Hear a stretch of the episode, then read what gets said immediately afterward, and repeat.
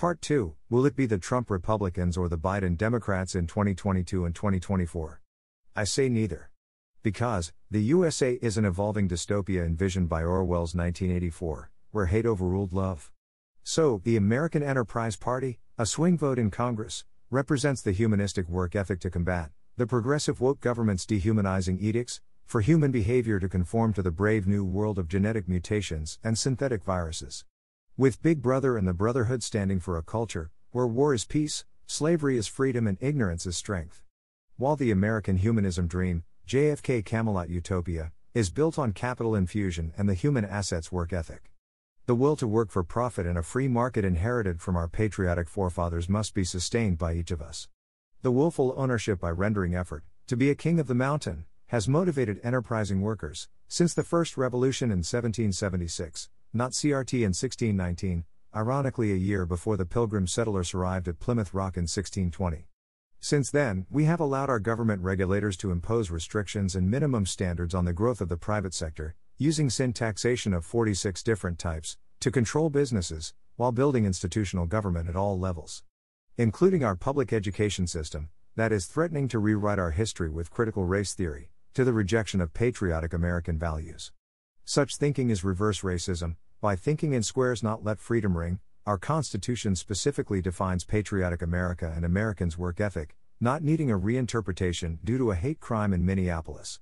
Those protesters, who want to deify George Floyd, are squarely wrong, to make the world go round. Clearly, we need to fix our system of justice, and that will be a given with the election of a third party candidate as the swing vote. But a black revolution based on a series of events that justify riots is a revolt against our American dream, which is color blind, under our Constitution, to those who are color bound, forget our legacy, theirs is a revolt against peaceful coexistence, that will fail.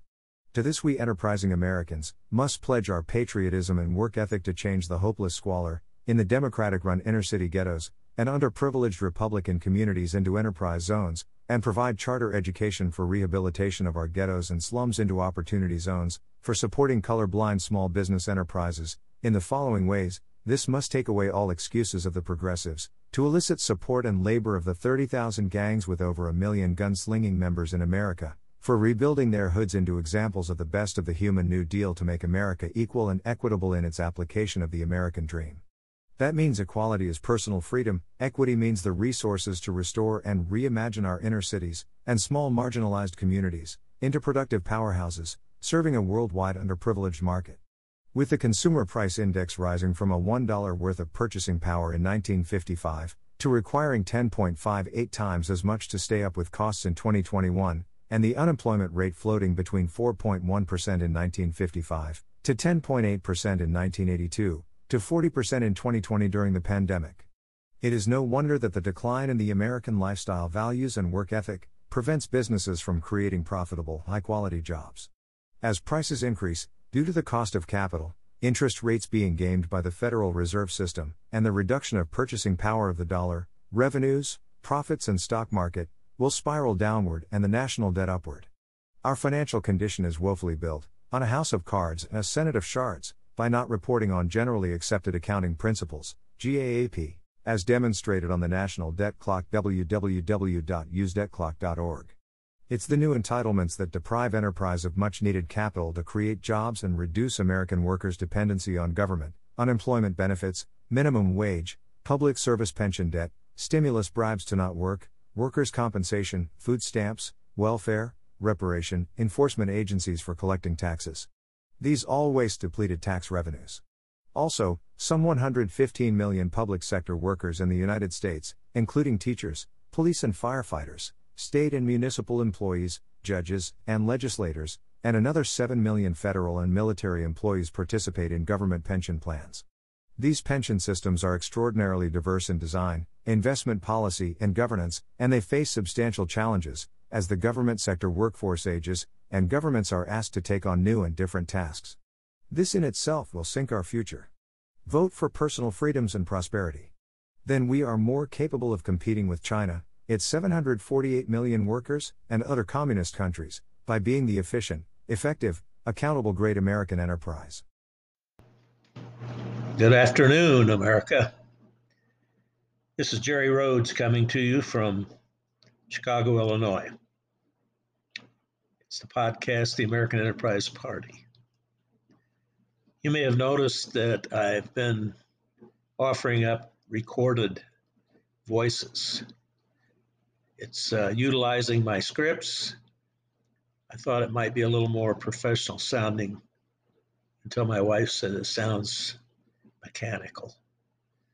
So I thought I would soften up the mechanics here and uh, just let you know that I'm going to integrate uh, live entertainment, so to speak, with uh, with replayed uh, scripts that I have written, and I put it through software called Speechelo, which is amazing because it can take the written text scripts and convert it to a nice radio sounding voice.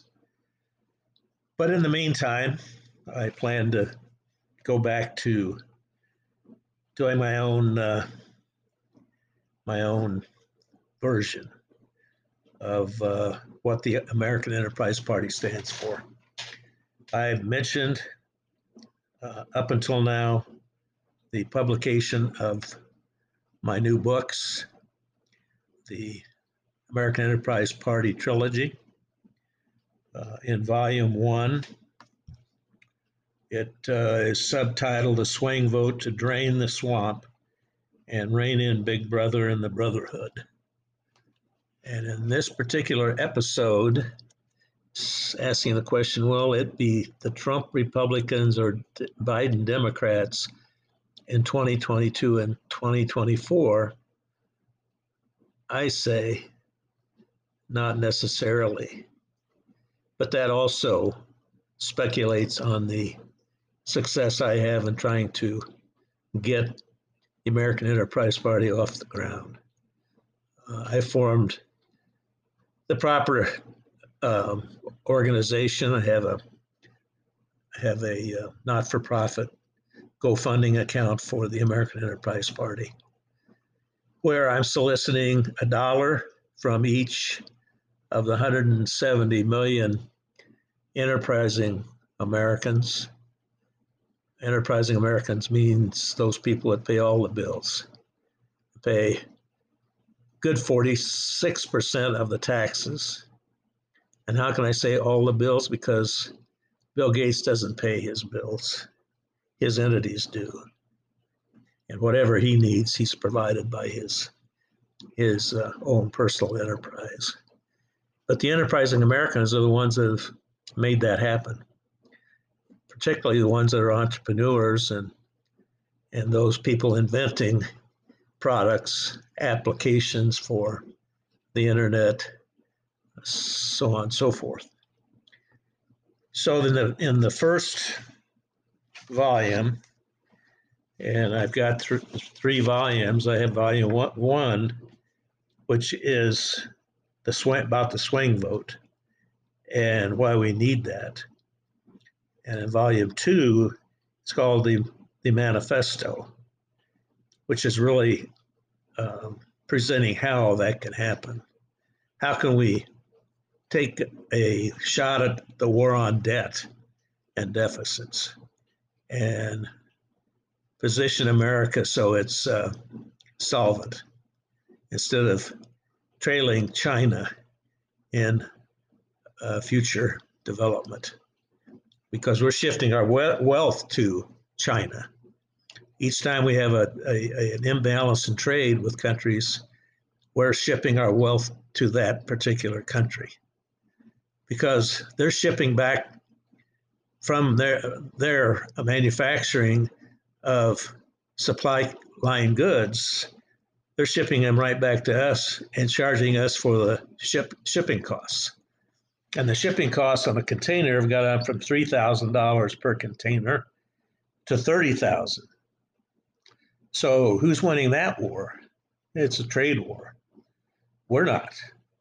We're the consumers for the world, but also underwater when it comes to balancing our fiscal and, and financial stability. So, what the heck can we do about that?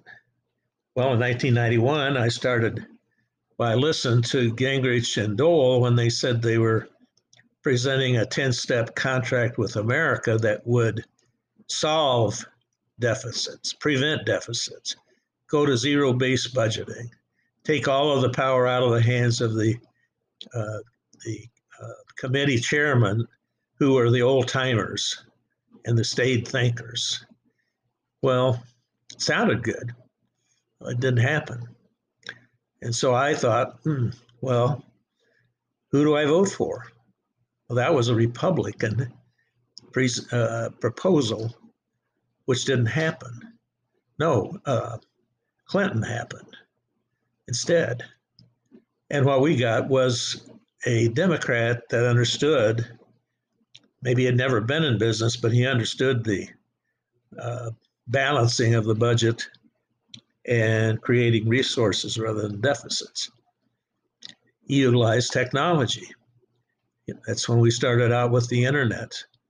Uh, uh, we had our economies gained through uh, improved communication, improved distribution of goods. Um, Amazon came along. Um, who made that? Microsoft made it, allowed it to happen in terms of uh, automating uh, what they now call blockchain software, attaching businesses to a common denominator, which is our gross domestic product.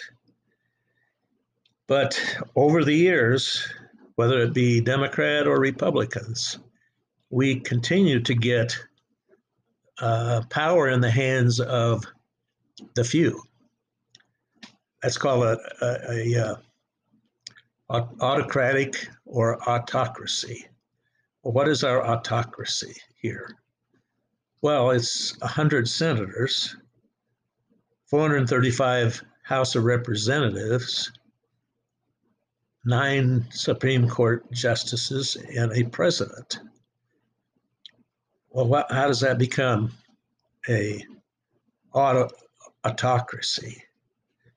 Well, we also have uh, a two-party system, and the two-party system is pushing for total control. So when the president also has the, the Senate and the House, we have a uniparty. We no longer have who breaks the tie who brings in new ideas that have to be debated. We lose all that. What we have is an autocratic approach to one party or the other. And looking back to today, how's that working for us? When we're on the books, 28 trillion in debt, but behind the scenes, we're 158 trillion in obligations that haven't been recorded on the books. We're cooking the books with each administration blaming the other one. And so we got Donald Trump, and he was going to bring business to politics. Well, politics didn't like that. You know, even the Republicans, uh, the party he decided he was going to jump to so he could get voted or get elected, didn't even support him in many respects. Why is that? Well, Donald, being Donald, needed to have some humility along the way. If he'd have been humble, he'd still be the president. And he had the right uh, vision, but he didn't have a, a plan to support the vision.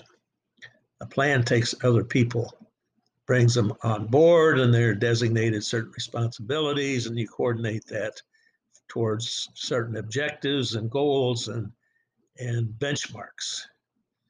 Well, Donald used the stock market as his benchmark. Um, well, the, the stock market is speculation. It is, is what I call and many people call it a derivative bubble. That it depends on, the speculation depends on whether they're selling short or selling long on the performance of the economy. But that effect is not direct. It sometimes takes a bull market to, to shape up an inefficient government or a, uh, bear market to strip away resources so the organization can become solvent. Well, we've had too many uh, bull markets and not enough bear markets because Donald Trump certainly wasn't a bear. He was a bull. And now what do we have? Because they, uh, we dumped Trump, and you got your own idea ideas, I'm sure, on why that happened and how it happened. And I and I talk about that in the podcast, which is just my opinion. But I think it's pretty clear that the electorate uh, needs to have some kind of conformity to uh, IDs and, and some form of proof when you vote. And if that's not going to happen, all we have is a Russian facade of voting, or China, where they don't even bother to vote. And when you have a uniparty, one, one party runs the government, they do have in today's technology the ability to control uh, a one party government. And that's what China has. China is the CCP, Chinese Communist Party, Inc., is, um, in terms of employees, the biggest enterprise in the world. We, we have less enterprising Americans than they have enterprising Chinese. We supposedly have 330 million in our census, but not everybody works, not everybody generates uh, profit for the gross domestic product or the gross national product. So we're, we're ahead if you use the gross domestic product as the report card, not the stock market, but GDP, and that's even based upon uh, financial information. It's not even uh, it's it's not even based on generally accepted accounting principles. We really don't know where we are, and neither does China. So China is going to go, and I've I've read it in their plans, going to go to generally accepted accounting principles for their uh, for their books and their reporting, because what's happening with them has happened with us for the last 50 years is that we lose money every year, but we hide it. We do not disclose it. The, the deficits are represented by the debt. You take all of the debt that's been accumulated, and that's the amount of the losses that we've had. Because basically, you have to be cash in, cash out ultimately. If you spend more money than you bring in, then you have a deficit. And if you don't have enough money to pay all your bills, then you have debt. So, I mean, it's pretty simple accounting if you do it right. But governmental accounting or institutional accounting has been allowed to just use the budgetary system, and that's cash in, cash out. So in America, on our budgetary system, where we have a budget, which we never comply to the budget anyway, we have tax revenues coming in, and we've increased the tax revenues coming in in a year by forcing everybody to estimate what their taxes are for that year. So that's technically deferred to the next year, but we take it in the budget as if it's, we can use it this year. And then on our expenditures, we're only recording things as they're paid, not as they're incurred, like pension pension uh, debt or pension uh, commitments. Those aren't on the books. All we do is when we fund it, and we're not funding government pensions at any level, but they're all written into law and they're all fully paid by the taxpayers. Well, the taxpayers don't have enough money to pay them. So, in effect, it's debt that we're incurring. And where do we borrow the money? Well, the, the places that we're borrowing are the, those countries that have imbalance of trade. If they're if they're selling us more than they're buying from us, we're having to incur a negative flow of goods and services. So that, in effect, is debt. It accumulates on the books of China, and they have 1.3 trillion of our, of our treasury notes supporting an imbalance of trade that's been going on for years. So does Japan, so does South Korea, so does India, so does uh, Canada, so does Mexico, et cetera, et cetera. America has been in the past the supply line for the world. Over the last 20 years, because of the cost of labor in this country, because of the entitlements, and we now have 13 or 14 entitlements to, to, to foot the bill in business, 40% government overhead, we've shifted the manufacturing and, and the creation of the goods to cheaper, cheaper labor. China, Japan, South Korea, Vietnam, India, and then we're we're having to buy back the finished goods, and then we have to pay the supply cost to get them here, to get them to our shelves and to our trucks and trains and distribution network, and that in- increases the cost. So we're not saving anymore on the labor because it's all being eaten up and how to get the, the, the supply lines to bring the goods here. And now the cost is we can't get them unloaded because there's not enough labor here to do it because the labor's over there.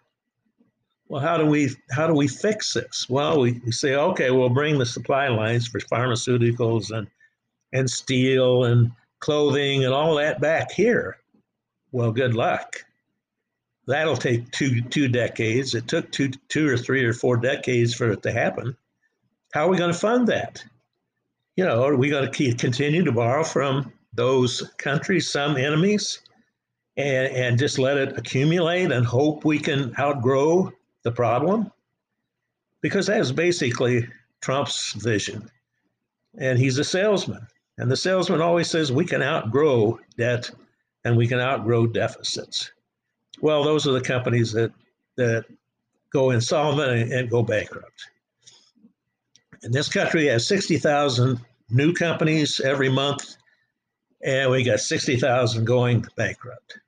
This is a country of risk takers because of the bankruptcy laws that allows everyone to fail, reorganize, and come back.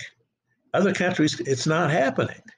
Well, that's one of the reasons that we're, we're, we're we're creating all the products because people are trying to do things with ideas, taking the risks, and hoping, as a part of the American dream, that they will be wealthy.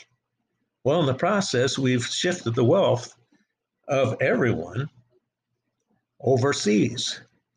And to get that back, we need to have a third party and I call it the Swain Party, the American Enterprise Party, that's founded on the principles of enterprise. First principle is we have to do our books on the generally accepted accounting principles so we know where we are. And we have to have a, a government of the people, for the people, by the people, not the golden rule, or those with the gold rule. The size of our companies would indicate the the lack of control of what our government has over our economy. Because that in cumulative uh, is putting pressure on our Constitution. Where in the world did Facebook get the right to, to cancel our president or former president or anyone? You know, if I were president, I'd close them. They're a service company. They're not creating food or uh, pharmaceuticals or or clothing or a service. Oh yeah, they're a marketing company, and a- Amazon is a distribution company. They don't create products. The gross domestic product is the ones that are manufactured and sold and, and negotiated as a transfer of money between two parties. The basic, you know, uh, Wealth of Nations, if you want to read it, is all on the basis of what makes up enterprise. Well, America is the greatest enterprise ever ever made or developed. And now we're treating it like it's an institution. In effect, why we're not being able to manage this giant monolith is because we've institutionalized everything institutionalized health, welfare, education, uh, enforcement, the judicial system, everything is around a, an institution. So now American in totality is looked at as an institution. Institutions have no accountability. They have no one sitting on top that you can blame when things go wrong and you can give credit to when they go go right. All we got is a president. And the president's either blamed or he's saluted as being the savior. Well, it's not working so good because in institutional counting, which we've got, we don't know where we are. With institutions running everything, we have no idea what these institutions are, are, are doing or accomplishing. So our health isn't good, our education isn't good. We rank 38th in health, we rank 74th in education and math skills. And where are we going with this? we need a third party. We need some other voice. And that voice is enterprising Americans that don't have a voice. takes millions and billions and zillions to run for any office, and you have to be famous to even get it done then. So we built this whole institutional design, which used to be an enterprise design, around a popularity contest. And people like myself and you, whoever's listening to this, really don't have a say. And we will not have a say as, as, as this thing gets bigger and worse. Because right now, we have a leader that I call the Wizard of Oz, who's hiding behind that screen with all these other incompetents around him. Okay, well, you're saying it's Biden's fault. No, Biden's saying it's Trump's fault. Trump's saying it's it's Obama's fault. Obama's uh, saying it's uh, Bush's fault, and Bush saying Clinton, and Clinton saying uh, Bush, and Bush saying Carter. Oh my God, maybe they're all at fault. Because in a one leader uh, like China, yeah, they either they rise or fall on, on Xi's uh, success. I don't think America is built on that teeter totter, frankly. So what I'm going to try to do through these podcasts is present to the listener new ideas. We don't have any new ideas coming out except from from technology. Technology entrepreneurs around the country are so dynamic it's unbelievable. But that's going to be squashed by one party government. That's what happened in East Germany and, and Russia. And it'll happen to China. China, well, if we go down, China goes down big time. It's just like we're their biggest customer. And we are not using our leverage. We're giving in because I call call it appeasement. Our president is an appeaser, pleaser, geezer, and he's got uh, ties with foreign countries that are not built on what America stands for, and that's competition, fair competition free enterprise, laissez faire. China is not practicing that. Our competitors that are that control the supply lines, they should be over here unloading their damn products, not us. They should be paying the shipping costs. Hell, in a business, the manufacturer will charge the customer for for some if the destination if you pay on the destination rather at the at the at the manufacturing point None of that has been designed like a, a, an effective business deal. So our trade agreements are all screwed up. They're not even on the basis of enterprise. So, in this context, my three books Volume one, Why Do It? Volume two, How Do You Do It? It's got extensive ways of taking problems, not issues, issues are just they're just table things. It's just a disagreement. We're not forced to come up with any kind of a solution. My kids, everyone, they, they call everything an issue. Well, where did that come from? Well, the politicians. They've been using it for 100 years if they don't want to have to deal with a problem. So our, our whole economy is based on the woke word issue. You want to talk about a woke word. So we have to be able to, in a definitive way, which would be our plan for our turnaround. And I call this the plan of reorganization, which is what companies have to do when they're going bankrupt.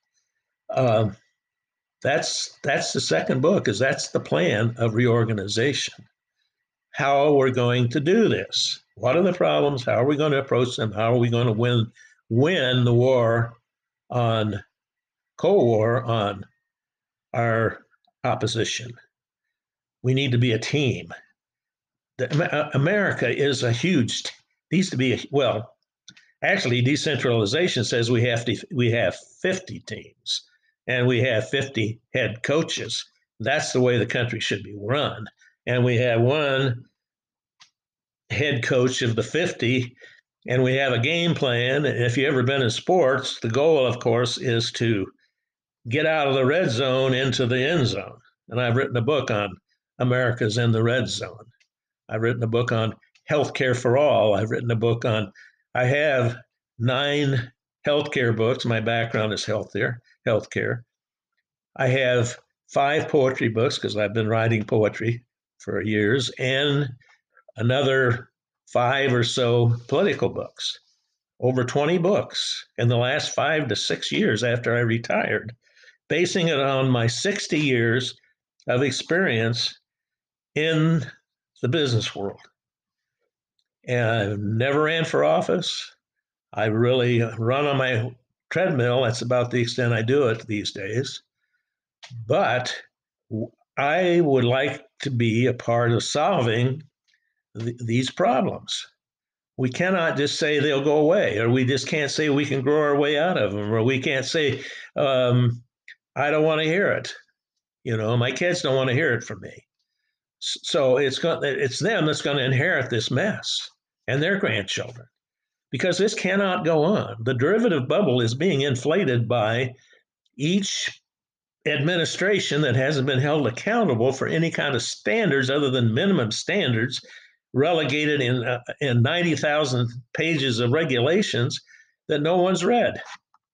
Hell, the, the, senators and representatives don't even read the 2,500 pages of, of health care and the, and the 10,000 pages of plans and budgetary things.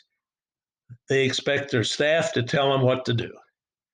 Well, that's a hell of a system. I'm going to be running out of time because I only get 30, 30 minutes on this part of my podcast. So from now on, I'm going to be, yeah, I'm going to be recording some things. Speechelo, takes text and converts it to uh, audio.